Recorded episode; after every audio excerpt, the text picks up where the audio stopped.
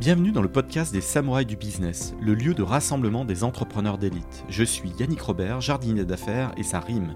Accompagnez-moi pendant une bonne demi-heure de concentré de jus de cerveau et transcendez votre start-up et les projets dans lesquels vous vous investissez. Changez votre destinée et découvrez tous les stratagèmes et autres techniques secrètes qui vous permettront de craquer votre secteur.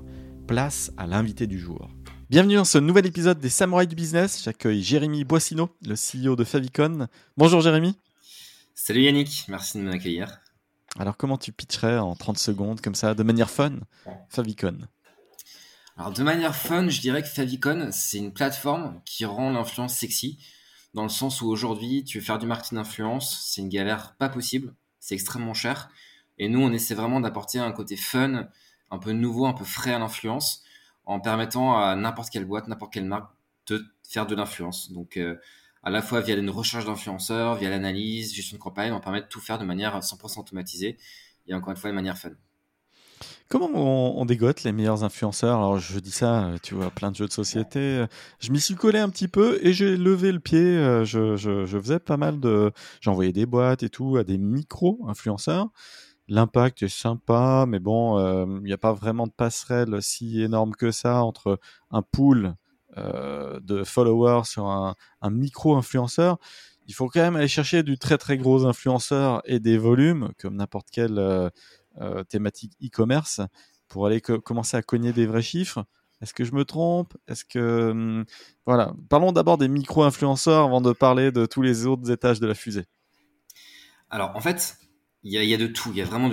C'est comme au supermarché, tu as de tout. Tu as des tout petits, on appelle même des nano-influenceurs techniquement, euh, toi et moi, on est des nano-influenceurs, hein, même avec 500 abonnés, on influence des gens autour de nous.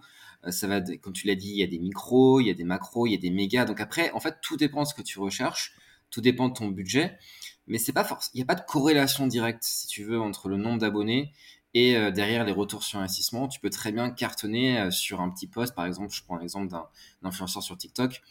Aujourd'hui, tu peux totalement imaginer cartonner, faire des millions de vues sur un TikTok avec un influenceur qui pourtant a que 60 ou 110 000 abonnés. Donc après, tout dépend de la mise en place, tout dépend aussi de ton produit.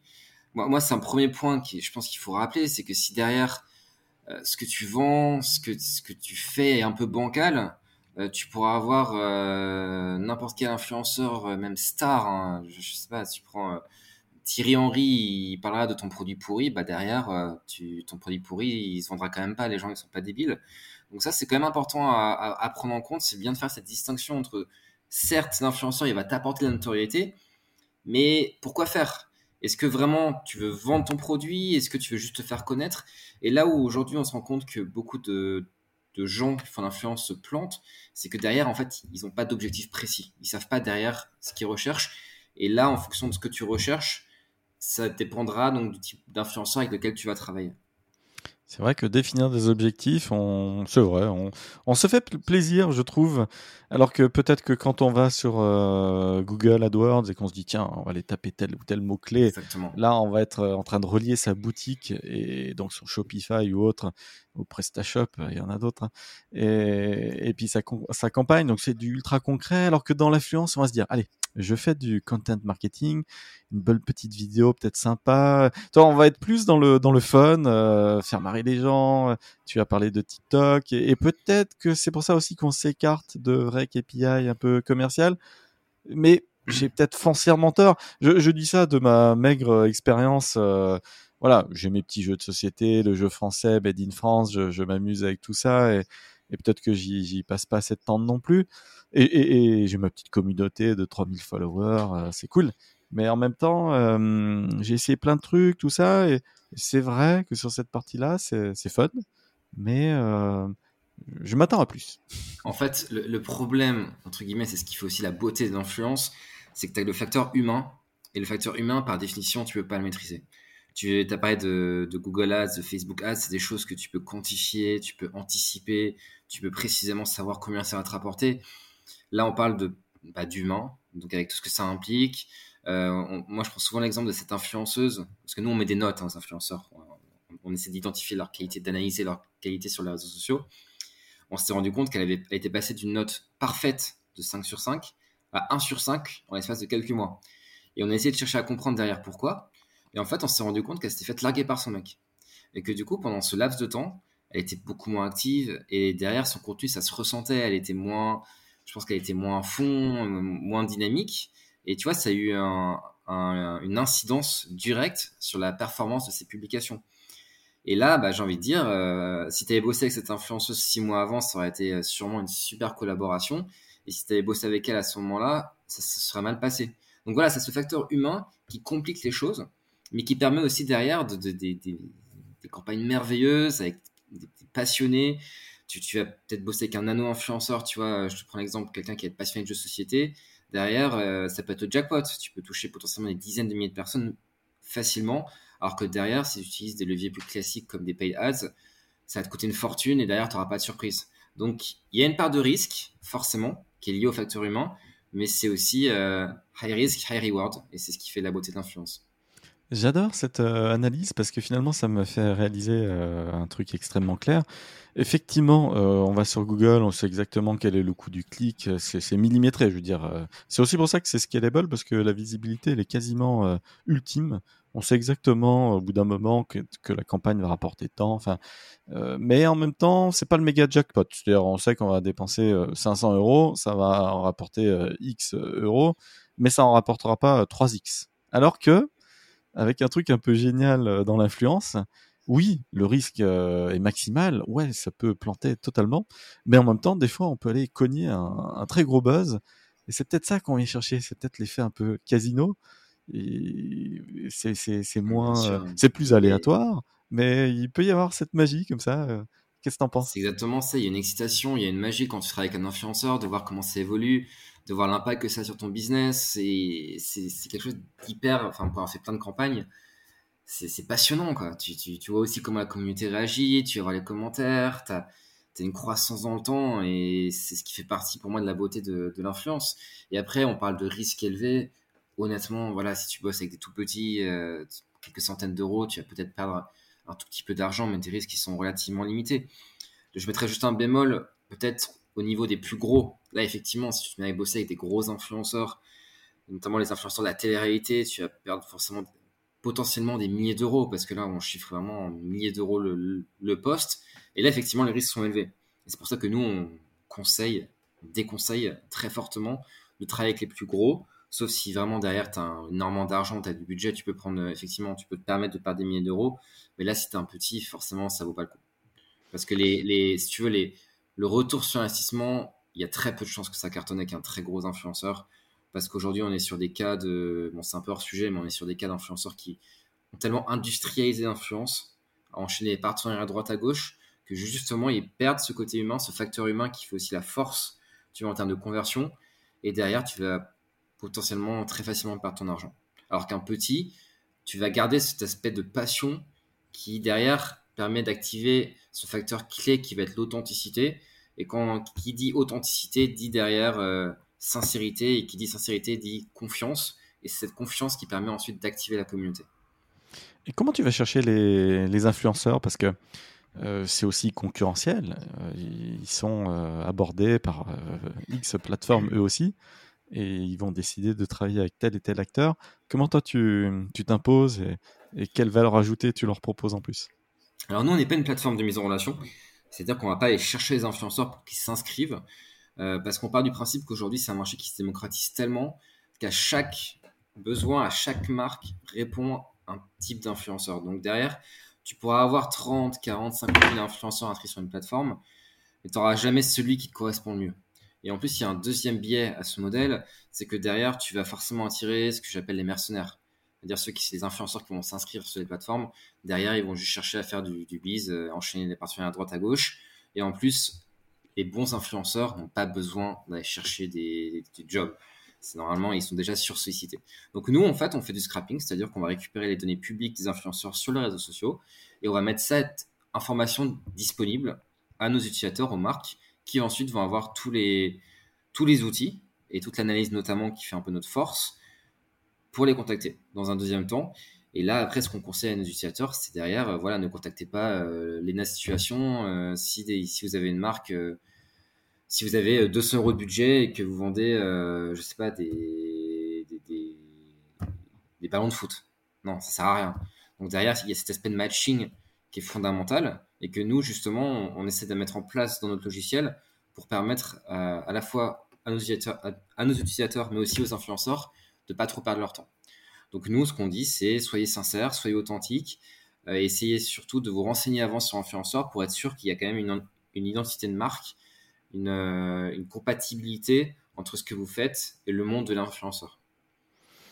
Tu as créé Favicon, euh, je vois, en janvier 2019. Euh, je vois que vous êtes une, vingtaine. Comment ça s'est passé les, débuts de ton aventure? Compliqué comme toute startup. je pense que les startups qui disent que c'est pas compliqué au début, elles, enfin, se voilent un peu la face parce que forcément, euh, au début, tu as toujours ce que j'appellerais un, premier, un premier, une première partie qui est faite de semi-pivot où tu tâtes un peu le marché avec ton idée tu te rends compte assez rapidement que ton idée initiale, c'est pas exactement ce qu'il faut. Donc nous, on a eu 6-7 euh, mois où voilà, on a un peu pivoté à droite à gauche avant de trouver le bon modèle. Et justement, tu vois, je te parlais du modèle de plateforme de mise en relation. Nous, notre première idée à la base, c'était de créer un outil où les influenceurs s'inscrivent dessus pour les mettre à disposition des marques. Et c'est justement en faisant une version très très très alpha, d'ailleurs on s'appelait même pas Favicon à l'époque, on s'appelait Morito, euh, qu'on s'est rendu compte qu'en fait ce modèle c'était pas la bonne direction. Et justement en parlant à nos premiers utilisateurs, on s'est rendu compte que voilà, le, vrai besoin était ailleurs. Et moi, j'encourage vraiment les. Bon, je sais que c'est un peu un lieu commun, mais effectivement, au début, c'est très important de se lancer vite pour justement ne pas perdre trop de temps. On aurait pu très bien passer un an, un an et demi, tu vois, sur la recherche et le développement pour cette euh, idée initiale, et on aurait perdu littéralement un an et demi. Donc c'est pour ça que c'est important de se lancer rapidement. Donc nous, c'est ce qu'on a fait. On s'est rendu compte rapidement que c'était pas la, bonne, euh, la bonne approche. Puis ensuite, on a eu Savicon et là, on s'est rendu compte qu'effectivement, il y avait un gros besoin. Et après, ça allait euh, relativement vite. Hein. On est sur un marché, il faut savoir, qui est en pleine croissance. Nous, on a eu euh, le seul bémol, c'est qu'on a lancé la version, on va dire la vraie version, après la version alpha et la version bêta. On a lancé en février 2020 euh, la version, on va dire, finale de Favicon. c'était un mois avant le premier confinement, donc c'était pas le meilleur timing. Mais au final, après, ça s'est fait tout seul. De tes trois premières années de fonctionnement, tu tires quoi comme enseignement? Alors, ce que je tire, je tire énormément d'enseignements. Euh, les ressources humaines. Pour moi, le recrutement, c'est le plus difficile de très, très, très, très loin dans une startup.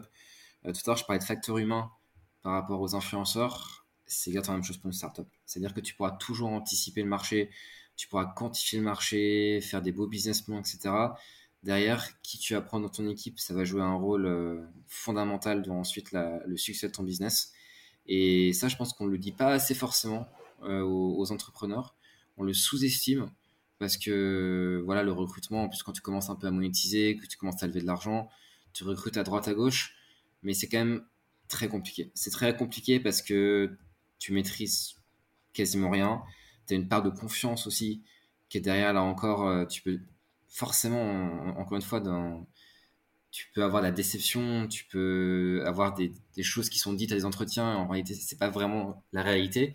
Et ça, c'est plus dur à anticiper parce que tu te retrouves forcément avec deux, trois erreurs de recrutement qui peuvent te faire perdre plusieurs mois dans l'avancée de ton business. Et donc, c'est quelque chose qu'il faut savoir anticiper et prévoir à l'avance. Tu prévois quoi justement en recrutement là, pour l'année 2022 là, on est une belle équipe, on est une bonne quinzaine. Et euh, pour l'instant, en 2022, on n'a pas prévu de recruter euh, au-delà. On a des objectifs qui sont assez ambitieux. Maintenant, tu sais, il y a un phénomène aussi quand tu grossis en tant que startup où euh, tu as tendance à embaucher un peu trop vite. Et je te parle pas de cash burn, mais je te parle aussi en termes vraiment de purement organisationnel, où plus tu, paradoxalement, plus tu as de gens dans l'équipe, plus, le, plus ça se dilue en termes de productivité, parce que tu vois, les, les se diluent entre les personnes. Et pour moi, à notre stade, une équipe de 15, 20 personnes, c'est parfait. On, pourrait effectivement prendre des gens en plus, mais pour moi, c'est un socle aujourd'hui qui est hyper intéressant quand tu veux passer en tout cas d'une startup qui marche bien à une, euh, une startup qui explose. Pour moi, ce chiffre de 15-20, il est important et on va sûrement être plus potentiellement dans 7-8 mois. En tout cas, dans les 6 prochains mois, je veux vraiment qu'on reste sur ce seuil qui est pour moi un peu symbolique. Et tes pain points, euh, donc on enregistre un 7 janvier 2022. Toi, en tant que CEO, c'est quoi? Là, si, tu regardes euh, très présentement euh, tous les points de blocage qui, te, prennent la tête en cette rentrée. Tout me prend la tête. Hein. techniquement, il y a toujours des problèmes. Tu, cherches tu peux toujours trouver des problèmes à droite, à gauche. non, après nous, bah, c'est peu frustrant le Covid parce que du coup, là, on est en télétravail. Du coup, nous aussi, fait ce qui fait notre force, c'est qu'on a une équipe qui est très soudée. Donc c'est un peu, c'est pas la, c'est pas la vision que j'ai de la startup, c'est-à-dire qu'on soit tous chez nous à, faire, à faire nos tâches, chacun de notre côté. Pour moi, une startup c'est vraiment un collectif, et, et ce collectif, forcément, quand tu es en télétravail, il se dilue, et surtout, je trouve que vraiment tu perds euh, ce, lien social qui est pour moi hyper important euh, dans une startup, mais j'ai envie de dire même dans une entreprise en, général, où voilà, on est chacun de notre côté, on fait des visios, et pour moi, c'est le plus gros pain point en début 2022, surtout que nous, on a une stratégie très agressif sur les réseaux sociaux, où l'idée c'était vraiment d'être le plus transparent possible sur nos recrutements. On a fait plein de TikTok, on a fait plein de vidéos, et c'est ce qui a plu énormément. Ce qui a fait notre force aussi, c'est que contrairement à nos concurrents euh, aux plateformes sur le marché, on montre vraiment la vie de l'équipe. Et ce côté humain, si tu veux, il humanise ton produit. Les gens ont plus envie de, travailler avec toi. Là où d'autres, euh, voilà, ils sont beaucoup plus euh, réfractaires et surtout, ils ont peur des réseaux sociaux je sais pas pourquoi, il y a beaucoup de, de, boîtes qui voient les réseaux sociaux comme une espèce de risque. Il, y a une espèce de toujours de, frein, de peur par rapport à son image. Je pense qu'on dégage sur les réseaux. Mais en fait, quand tu creuses un peu le sujet, moi, ça fait des années que je suis sur les réseaux.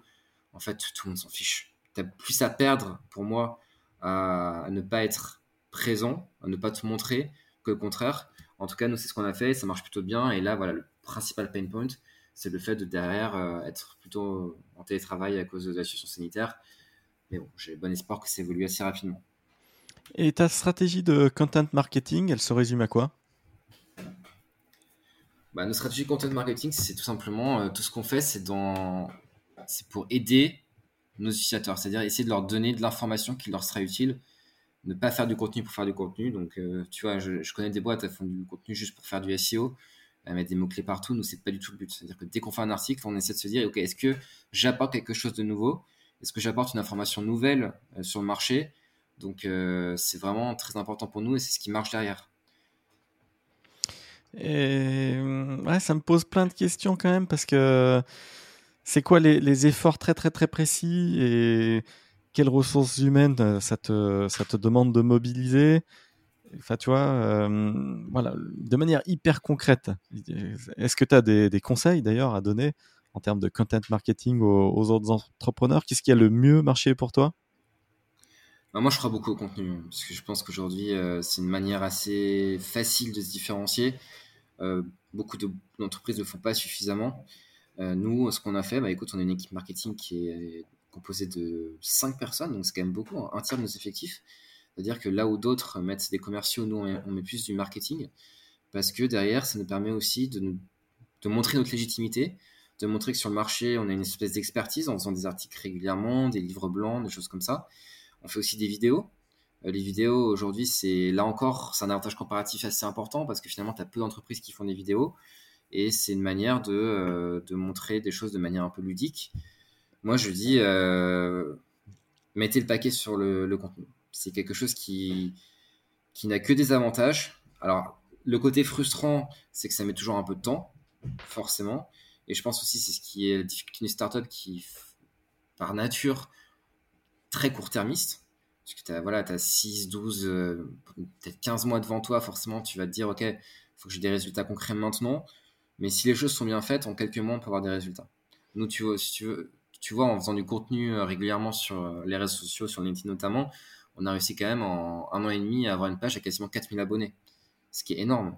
Et, euh, et après, on souvent on nous dit euh, voilà c'est que des chiffres. Non nous ça nous rapporte des leads tout le temps tout le temps tout le temps.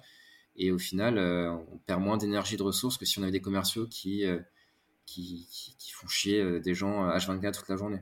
Nous les leads viennent naturellement. Et, Eat Your Own Dog Food, toi tu as déjà utilisé quel influenceur pour pousser justement Favicon? En fait nous c'est marrant parce qu'on utilise tout le temps des influenceurs. ça nous permet de tester aussi, de voir ce qui marche sur le marché. Écoute, nous, on a travaillé avec beaucoup d'influenceurs B2B, donc c'est des influenceurs qui vont être euh, des créateurs de contenu, qui vont faire du contenu sur les réseaux sociaux, qui vont avoir une cible, qui vont être des entrepreneurs, euh, des, entreprises qui cherchent à s'améliorer en marketing, qui cherchent aussi à trouver des nouveaux levées de croissance. Donc, on a travaillé avec des influenceurs sur YouTube, beaucoup sur YouTube. sur Instagram, sur TikTok. Et derrière, ça nous a aussi permis de voir quel réseau marchait mieux en termes de conversion. Et nous, on était frappés de voir comment YouTube cartonnait par rapport au reste. C'est d'ailleurs pour ça qu'on a lancé YouTube sur la plateforme il y a maintenant un peu plus d'un mois. Parce que YouTube, c'était sans nulle comparaison avec les autres. Parce que justement, quand tu fais une vidéo avec un influenceur sur YouTube, tu as le SEO. C'est-à-dire que la vidéo, elle reste, tu es référencé par Google. Et derrière, euh, tu peux avoir un mec qui te fait, euh, qui fait 2000 vues seulement, mais il va te rapporter des clients régulièrement dans le temps. Alors que sur Instagram, par exemple, euh, alors oui, tu vas avoir énormément de visibilité sur un jour, par exemple, deux, trois jours. Mais derrière, l'influenceur, il va continuer à poster, faire des stories, et très rapidement, tu vas disparaître. Donc, nous, on a tout testé. On a même testé LinkedIn, on avait fait un concours sur LinkedIn. Ça a été un énorme flop. Pourtant, c'était un gros influenceur sur LinkedIn. Et d'ailleurs, ça nous a inspiré ensuite pour faire l'observatoire LinkedIn. Euh, je ne sais pas si tu as suivi il y a quelques mois, on a fait un classement des influenceurs sur LinkedIn qui avait vraiment très bien marché. Parce que justement, on avait travaillé avec un influenceur, on avait fait un jeu concours et euh, on avait eu, euh, je sais pas, 8 participants. Et on a trouvé ça intéressant d'essayer de, voir un peu qu'est-ce qui pouvait marcher sur, sur LinkedIn par rapport à d'autres réseaux qu'on connaissait mieux. On avait aussi fait un, comme quoi, tu vois, nombre d'abonnés, ça veut rien dire. On a fait un partenariat avec une TikTokeuse de 1 million d'abonnés. Et ça nous a rapporté la somme extraordinaire de zéro. Ça ne nous a rien rapporté. C'est un fiasco total. Et TikTok. Pour un, pour un coût de combien? Ce coup-ci? Bah écoute, on avait fait trois. Alors pour te dire, on a quand même fait trois vidéos avec elle. Et euh, enfin, trois TikTok du coup. Et ça nous a coûté 1500 euros. Quand même. Mhm. Quand même, 500 euros de la vidéo et euh, énormément de visibilité. Mais derrière, euh, voilà, TikTok c'est compliqué. Après, c'est nous aussi, on avait mal jugé la cible. Et mais TikTok, ça reste quand même un, réseau social qui est très très compliqué que je déconseille vraiment. Alors, je suis un très grand fan de TikTok, donc j'utilise, c'est le réseau que j'utilise le plus. Mais pour faire de l'influence. Tu vas rire, moi j'y suis jamais allé, mais bon. Alors, TikTok, en fait, c'est un des réseaux, les barrières d'entrée sont les plus euh, fortes. C'est-à-dire que tu peux pas aller sur TikTok et aimer au début, c'est impossible. Il faut que tu te forces. Moi, j'avais littéralement mis L'année dernière, dans mon Google Calendar, je mettais des sessions TikTok. Je me forçais sur mon téléphone à aller sur TikTok. Et petit à petit, en fait, l'algorithme, il te découvre, il comprend ce que tu aimes. Et c'est trop bien. Moi, si tu veux, TikTok, c'est un zapping personnalisé. Je sais pas si tu regardes les zappings de Canal+. Ouais, j'en regardais. Mhm. Bah, c'est ça. En fait, c'est un zapping, sauf que c'est un zapping qui est personnalisé. C'est-à-dire qu'il va cibler précisément tes goûts. Et, euh, et du coup, c'est passionnant parce que quand je vais sur TikTok, je sais que c'est des trucs qui vont me plaire et tu peux y passer facilement euh, beaucoup de temps tous les jours. Mais pour faire de l'influence, c'est un peu différent. C'est un peu ça, compliqué. Ça méritera peut-être euh, d'être testé, mais c'est comme ça. C'est un petit peu comme euh, les outils comme Clubhouse, petite digression, tout le monde y allait dessus, puis maintenant plus personne ne va dessus.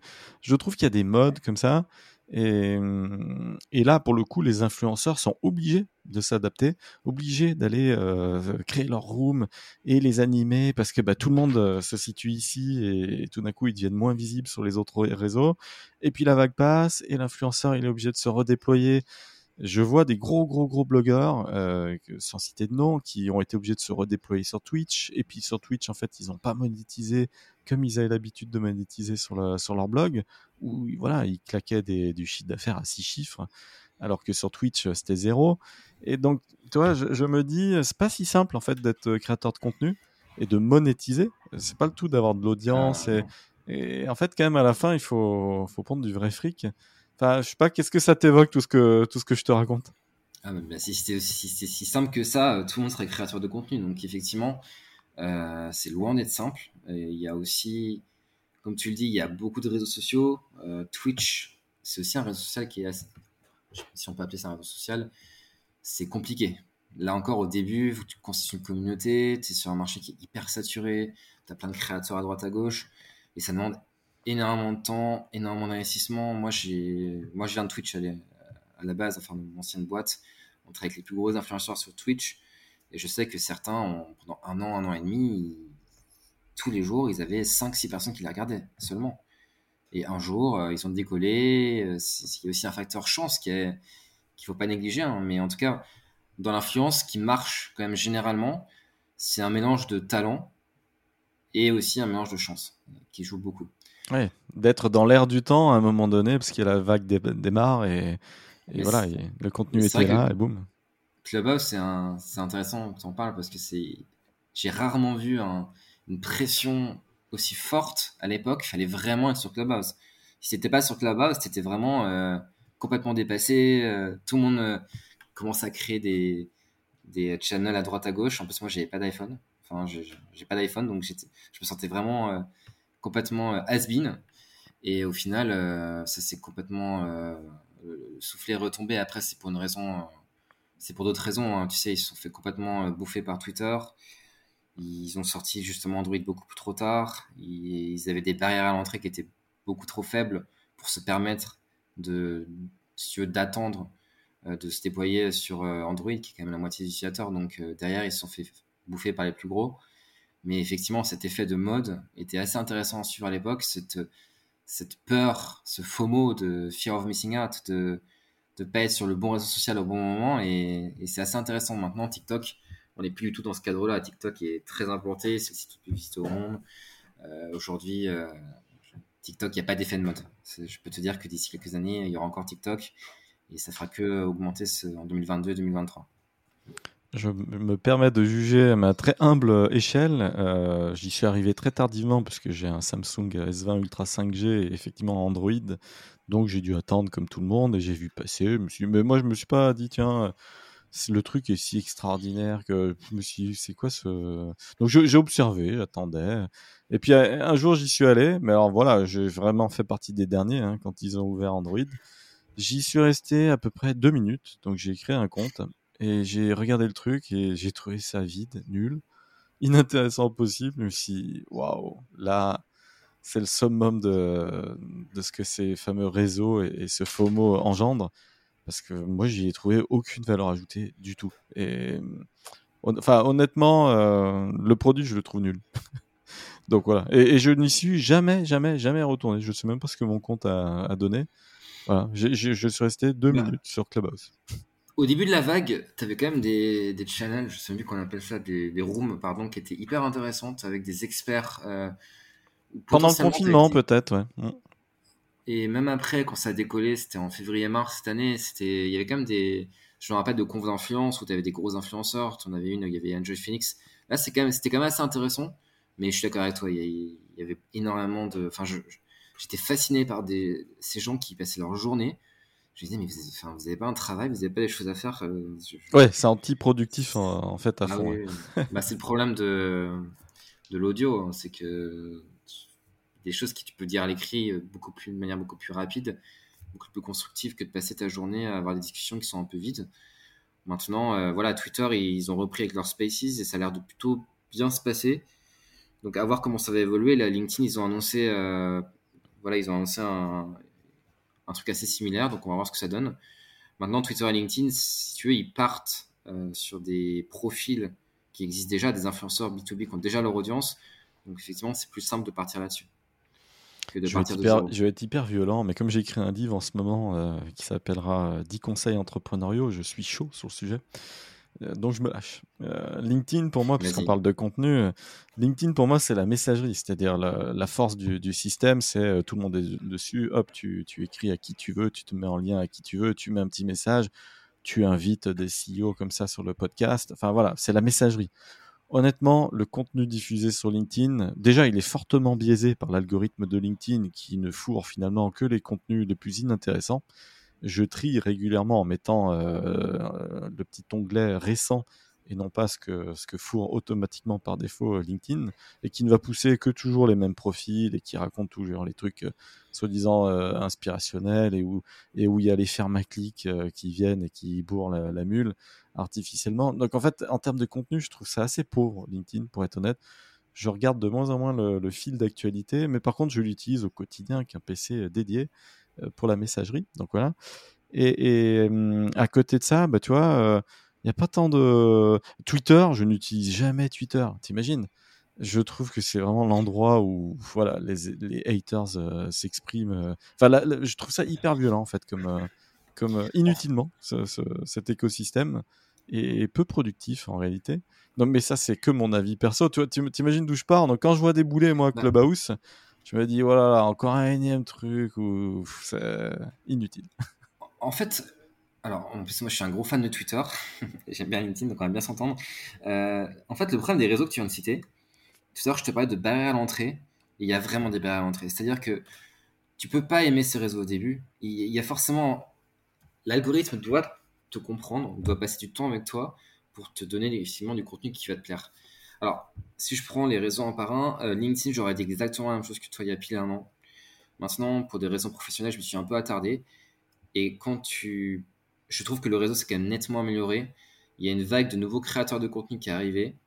Euh, ça s'est vachement démocratisé. Donc là où il y a un ou deux ans, tu n'avais que des, des, des posts un peu bullshit, tu vois, motivationnels sur l'entrepreneuriat, etc. Là, je trouve que je commence, je commence à vraiment voir des, des publications qui m'intéressent, sachant que l'avantage de LinkedIn par rapport à d'autres réseaux, c'est que ça reste quand même du texte.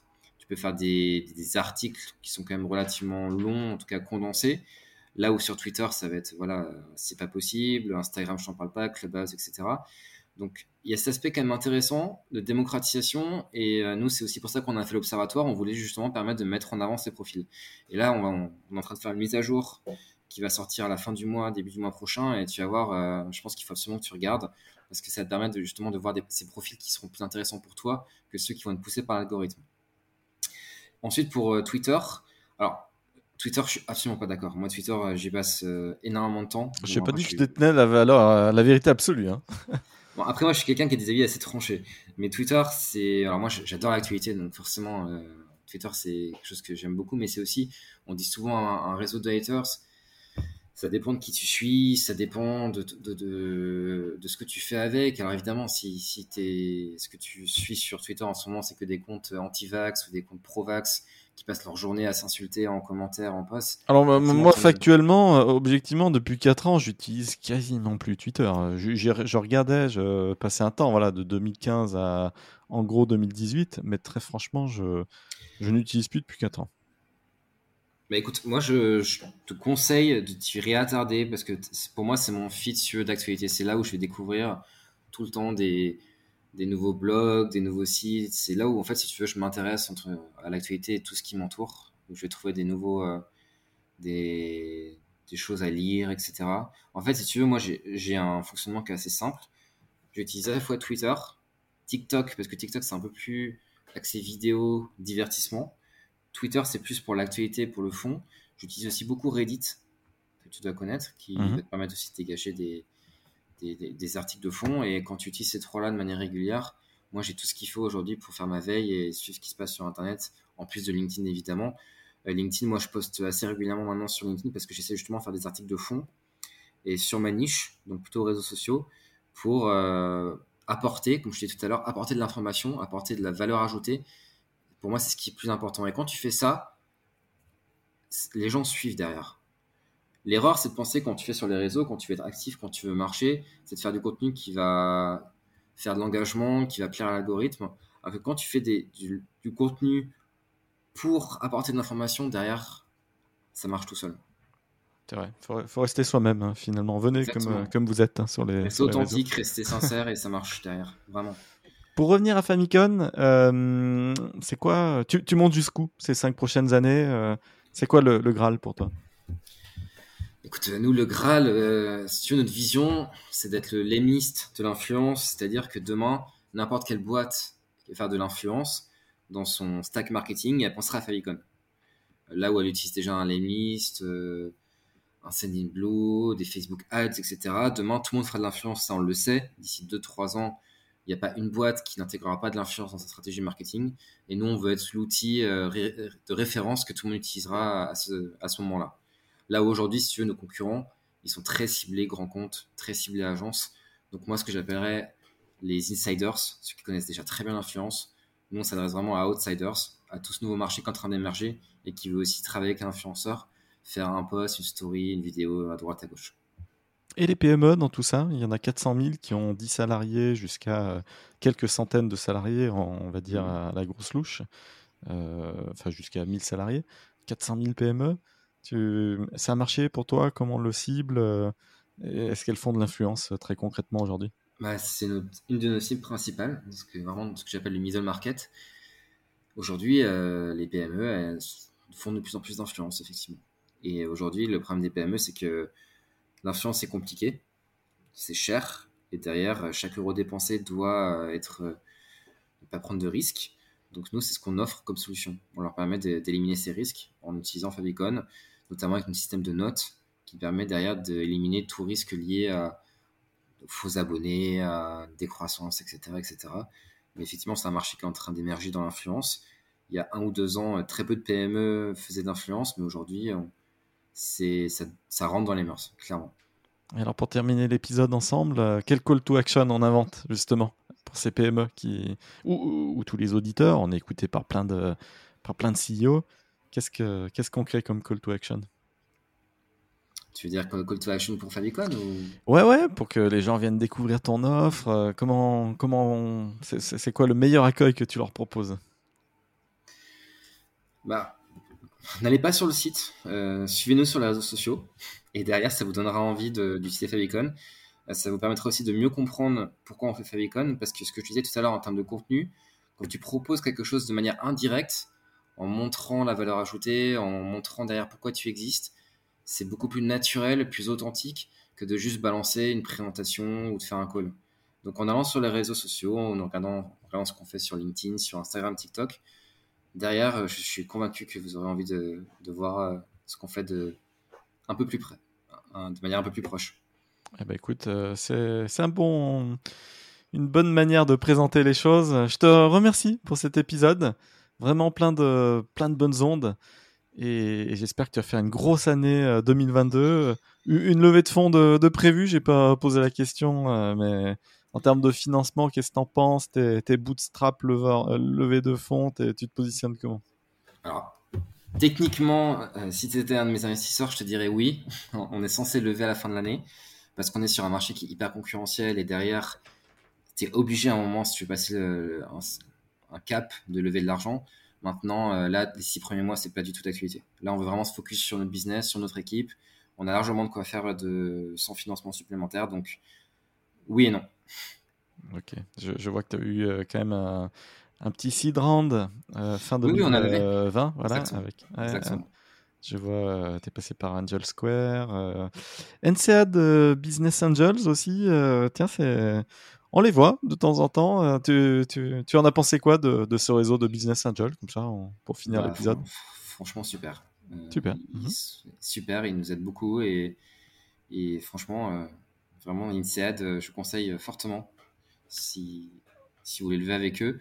Je sais que c'est pas forcément intuitif, on les voit pas forcément euh, souvent, mais ils, nous offrent vraiment un accompagnement de qualité.